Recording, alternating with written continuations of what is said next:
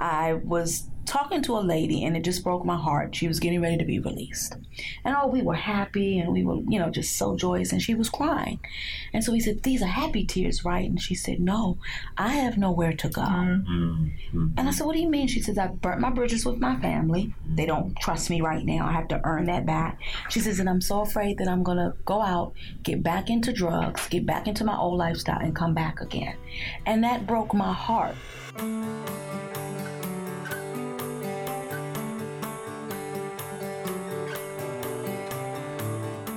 to Redefine You, a podcast that explores what happens when we're challenged to change our beliefs, our thoughts, or even who we think we are. Few areas are more synonymous with transformation than human services, in particular, addiction counseling. I'm Dan Baum, and in this episode, we'll talk to two amazing women. Denise Akers is a recent human services graduate pursuing the call to serve those suffering with addiction. Dr. Nicole Williams was one of Denise's professors and chair of AACC's Human Services Department. Both will candidly share what brought them to the field and reflect on the care they've learned to provide to their patients and to themselves.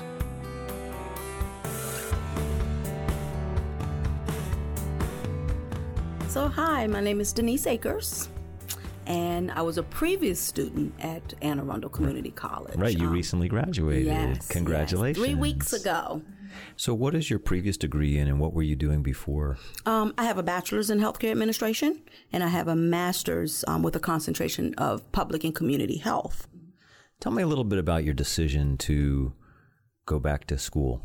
Um, even though I have a degree, I found that that degree really was not getting me to where I really wanted to go, which was my purpose and my passion. And so I decided to look at a program where I could get a certification or a degree in addictions counseling. And it's been something that I wanted to do for a while. Tell me a little more about that passion. What fuels that passion? What's behind that? Um, well, addictions runs in my family. Mm. Um, and even though it did not hit me, you know, I have loved ones that suffered from addictions mm-hmm. and it was hard sometimes for them to get help. And also, um, besides addictions, um, incarceration has also hit my family as well. I see. Yes. And so I wanted to say, you know, where could I help? You know, where could I do something different and make a difference for um, people that are suffering with this?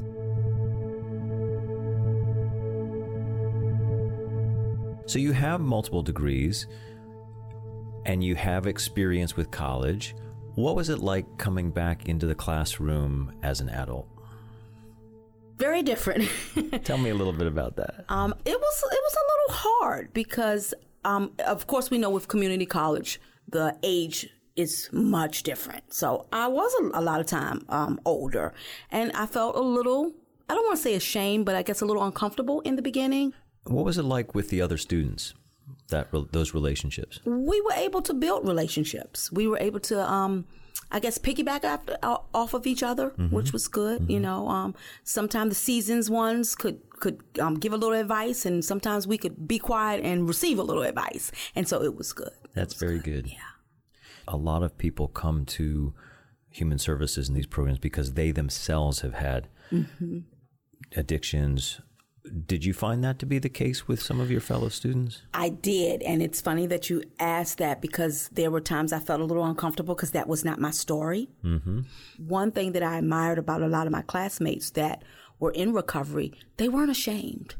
And they would just come out and tell their story. And I would put my head down and say, mm hmm, mm hmm. But they were like, it's okay. You know, we all have a past. We all have a story. And one day it just, I just opened up and I was able to share. And I was in a non judgment zone. And so um, they just allowed me to be me. And it made me feel so much better.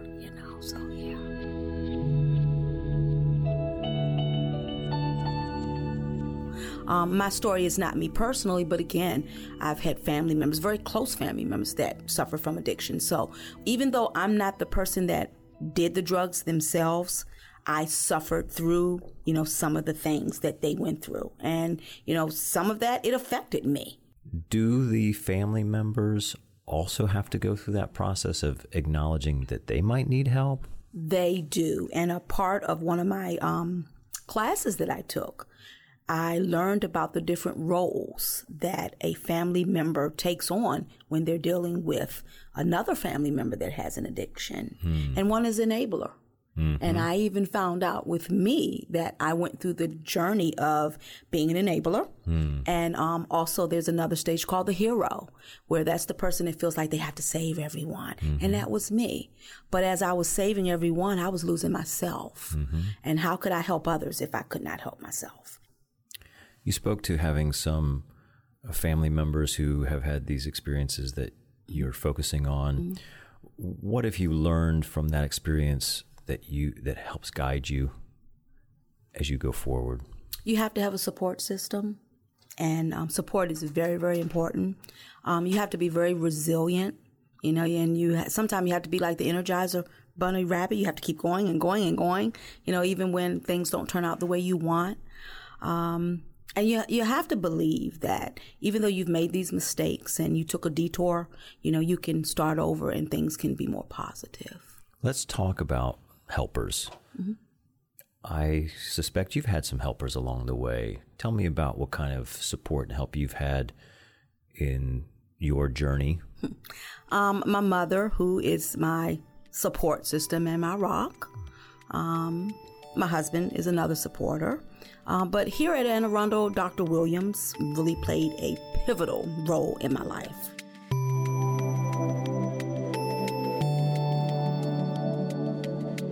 Denise had two degrees and a successful career, but saw a need she felt called to fill. That call came at a critical time. Last year, there were more than 1,000 opioid related overdoses in Anne Arundel County alone. 166 of those were fatal. As a practitioner, how do you process that level of loss and need? What support do practitioners themselves need? And what can the process of recovery teach us about transformation? For answers to those questions and more, we talked to Dr. Nicole Williams, Professor, Human Services Department Chair, and social psychologist. Typically, what draws people to the field of human services? Sure. So, what draws people to the field of human services is their direct experience that they have had with mental illness, with homelessness, with addiction, and they know what they have experienced, what they needed, what they didn't get. And as they begin to overcome those obstacles, now they want to give back in the field of human services. So I assume that's not a prerequisite. Absolutely is not. So even myself, um, my decision to go into the field was not based on my bad experience. It was based on my good experience. So I was raised in a two parent family home, um, mother and father who worked very hard, father who was very loving. Um, living in an affluent part of Baltimore City.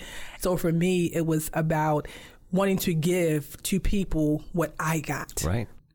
Currently, we're experiencing an opioid crisis. Yes, absolutely. We also see veterans returning mm-hmm. from war. We see more and more mental health issues in mm. the schools and in the workplace. Absolutely. How are those issues affecting what you teach or what you see of the students in their interests? There is a growth in the interest especially in addiction counseling. So, what has happened with the field of addiction counseling, especially with the rise of the opioid crisis, is a need to have trained addiction counselors who have credentials and who mm-hmm. have degrees in that field. And we're seeing a lot of people who are second careers coming back. I have people who in my program who have PhDs. Wow. Who have law degrees, who have veterinarian degrees, who have master's degrees. What's drawing them into the field now? Probably two things their own personal experience, mm-hmm. uh, maybe with addiction, mm-hmm, or sure. sometimes coming from a family where they're seeing it. So their children are dealing with addiction or their grandchildren. So, in some way, shape, or form, they're in it. And then as they are looking at retirement, they're looking at doing something that is more meaningful. What have you seen over time? I'm assuming that the issues that you're dealing with have been increasing, but that's just my perspective. Mm-hmm. What do you see? Um, it, it is. It is um, because we're going to continue to see students that come into the program that are dealing with those issues of addiction and mental health. But the unfortunate thing that myself and the professors in my program have had to deal with that is probably unique to our program is we've lost probably about seven or eight students. Wow. So whether or not they have died from an overdose, mm. they may, or they may have died to um, illnesses related to addiction or suicide.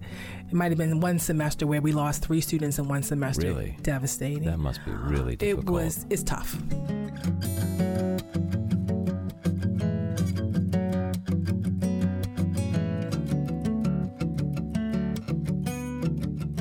We often focus on the person in need, mm-hmm. the person with the addiction, and so on. But they're surrounded by friends and family. Yeah. What are they? What are they going through? What do they need? The family and friends, they sometimes need that support as well. And they may not do that for themselves because they see themselves as the person that's helping the family member or right, the they're friend. They're the support network. They're the support, and then they forget to help to get help for themselves. And then also what we see is codependency which is not good. So codependency is when the helper helps to the extent where they are they are now internalizing the issues themselves. Uh, codependency happens when they enable mm-hmm. the person because they want to help so much, right. but they enable to the detriment of themselves and the person that they are trying to help. The issues you're dealing with are pretty heavy issues. Yeah. What about the support needed for the practitioners? Tell me a little bit about yes, that. Absolutely. So, uh, one of the things that we require of our students is self care. Um, because what we will see is our students in our program will not not succeed because they're not studying. They will not not succeed because they are not coming to class. They will not succeed because they're not taking care of themselves. Mm. So we integrate self care into the curriculum. We have conversations about what does self care look like because you are in a field where you are dealing with persons' issues every day, and then you have your own issues. So we do encourage students to seek out their own therapy to make sure that they have a self care plan of action into place. That's great. And I can even share personally, um, when I got to AACC, probably about my fourth or fifth year in, when I'm hearing the trauma stories of my students, I had to go to therapy. So, um, because it was just too much. It was too much.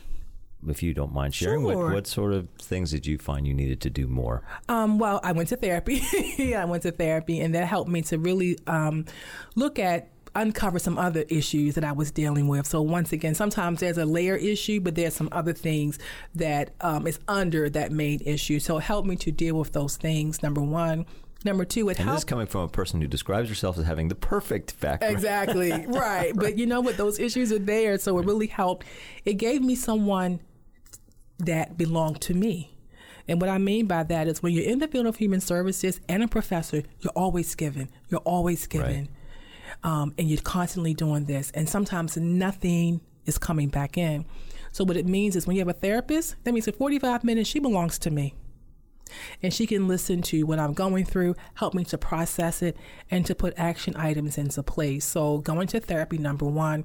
And number two, self care, making sure that when I get up in the morning time, I have about two hours that I am in my sunroom. I'm meditating. I'm praying. Um, you know, reading um, my journal. I read lots of self help books. So I'm intentional every morning with self care.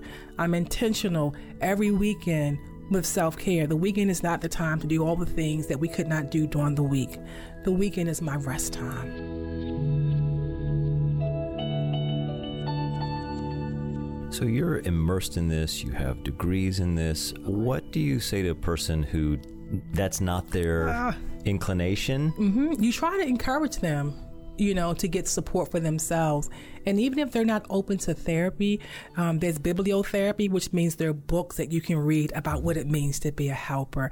Um, there are other self care strategies that you might empower them with meditation, you know, really seeking spiritual counsel, um, going to the spa, taking a walk. Sometimes it's really the simple things that matter. And then hopefully, with those things, eventually they might see the need. If they need therapy or counseling, that they'll do that. Right. What techniques do practitioners use mm-hmm. sure. to help people get through these challenges that they face? The general techniques are, of course, being empathetic. um, being non judgmental, um, being open to what that person is experiencing, listening, um, giving feedback. Um, but having a collaborative relationship where we begin to set goals and we want to challenge our clients to do something different. So we want to help them to process the experience that they've had. Once they process that, what do I do with this? How do I retell this story? Then empower the client to do something different. We want to empower them to action. I want to ask what human services teaches us about transformation, but I feel like the entire field is It about is, transformation. absolutely. So maybe the question is what does it teach us about the process of recovery? The process of recovery is ongoing. And I think that's not only pertinent to recovery, but part, pertinent to life. Humanistic theory, um, which is Carl Rogers, Maslow, they look at the idea that transformation is ongoing. We're always growing and we're always developing. So whether or not we have issues or life is great, you should always be evolving. Uh, so recovery teaches that number one, you want to continue to evolve. Number two, recovery is not easy. So for those that are in recovery, there will be times that they will be in recovery, they will relapse, they'll go backwards. You have to keep pushing forward. Recovery is a lifetime process.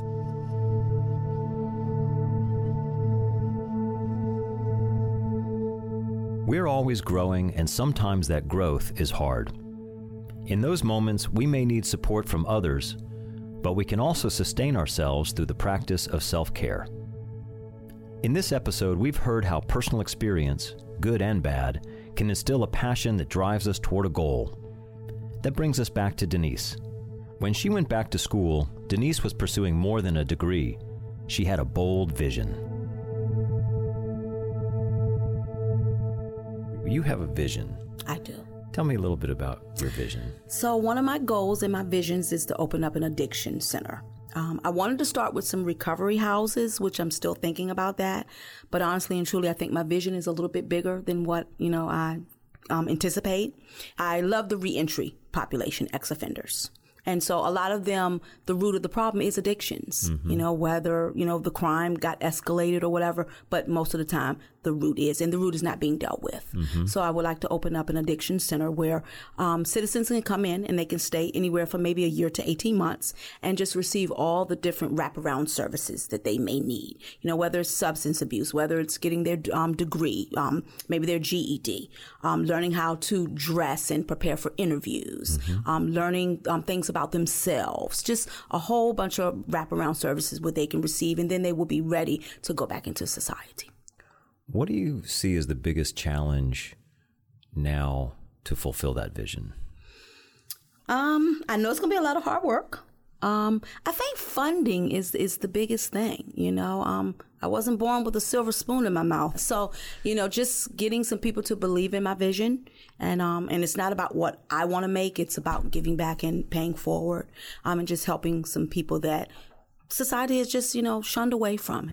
Are you already working with that population? I do. I teach Bible study um, with my church in the um, prison system in Okay. um, in this county, as a matter of fact, Okay. in Glen Burnie. In the immediate, what do you see as that that next step?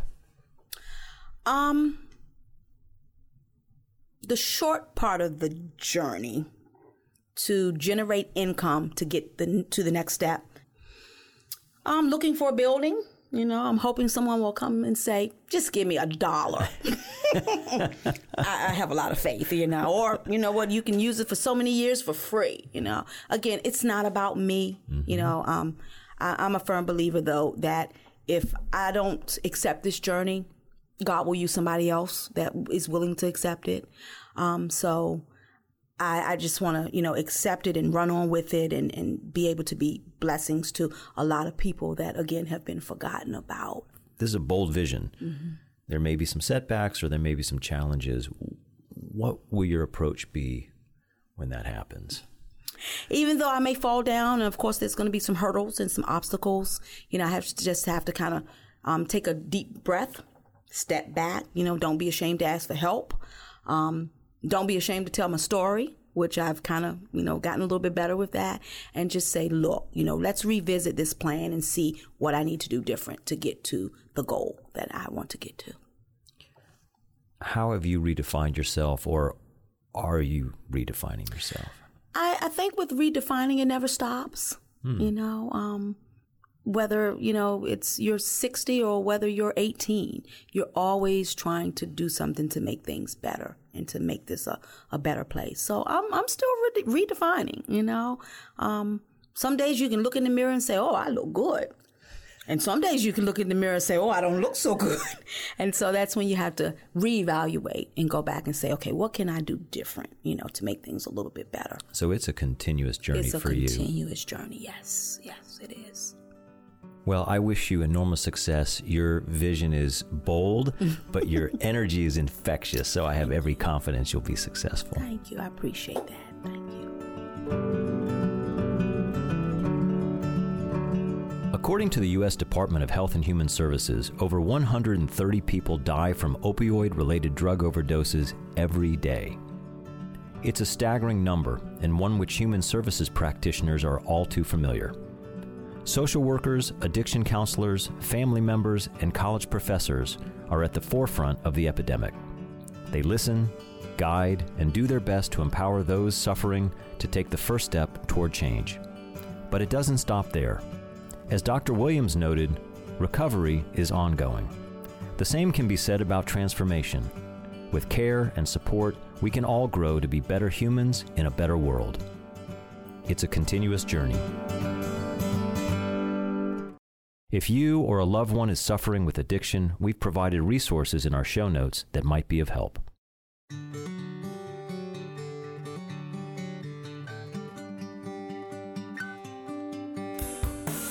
Redefine You is a production of Anne Arundel Community College.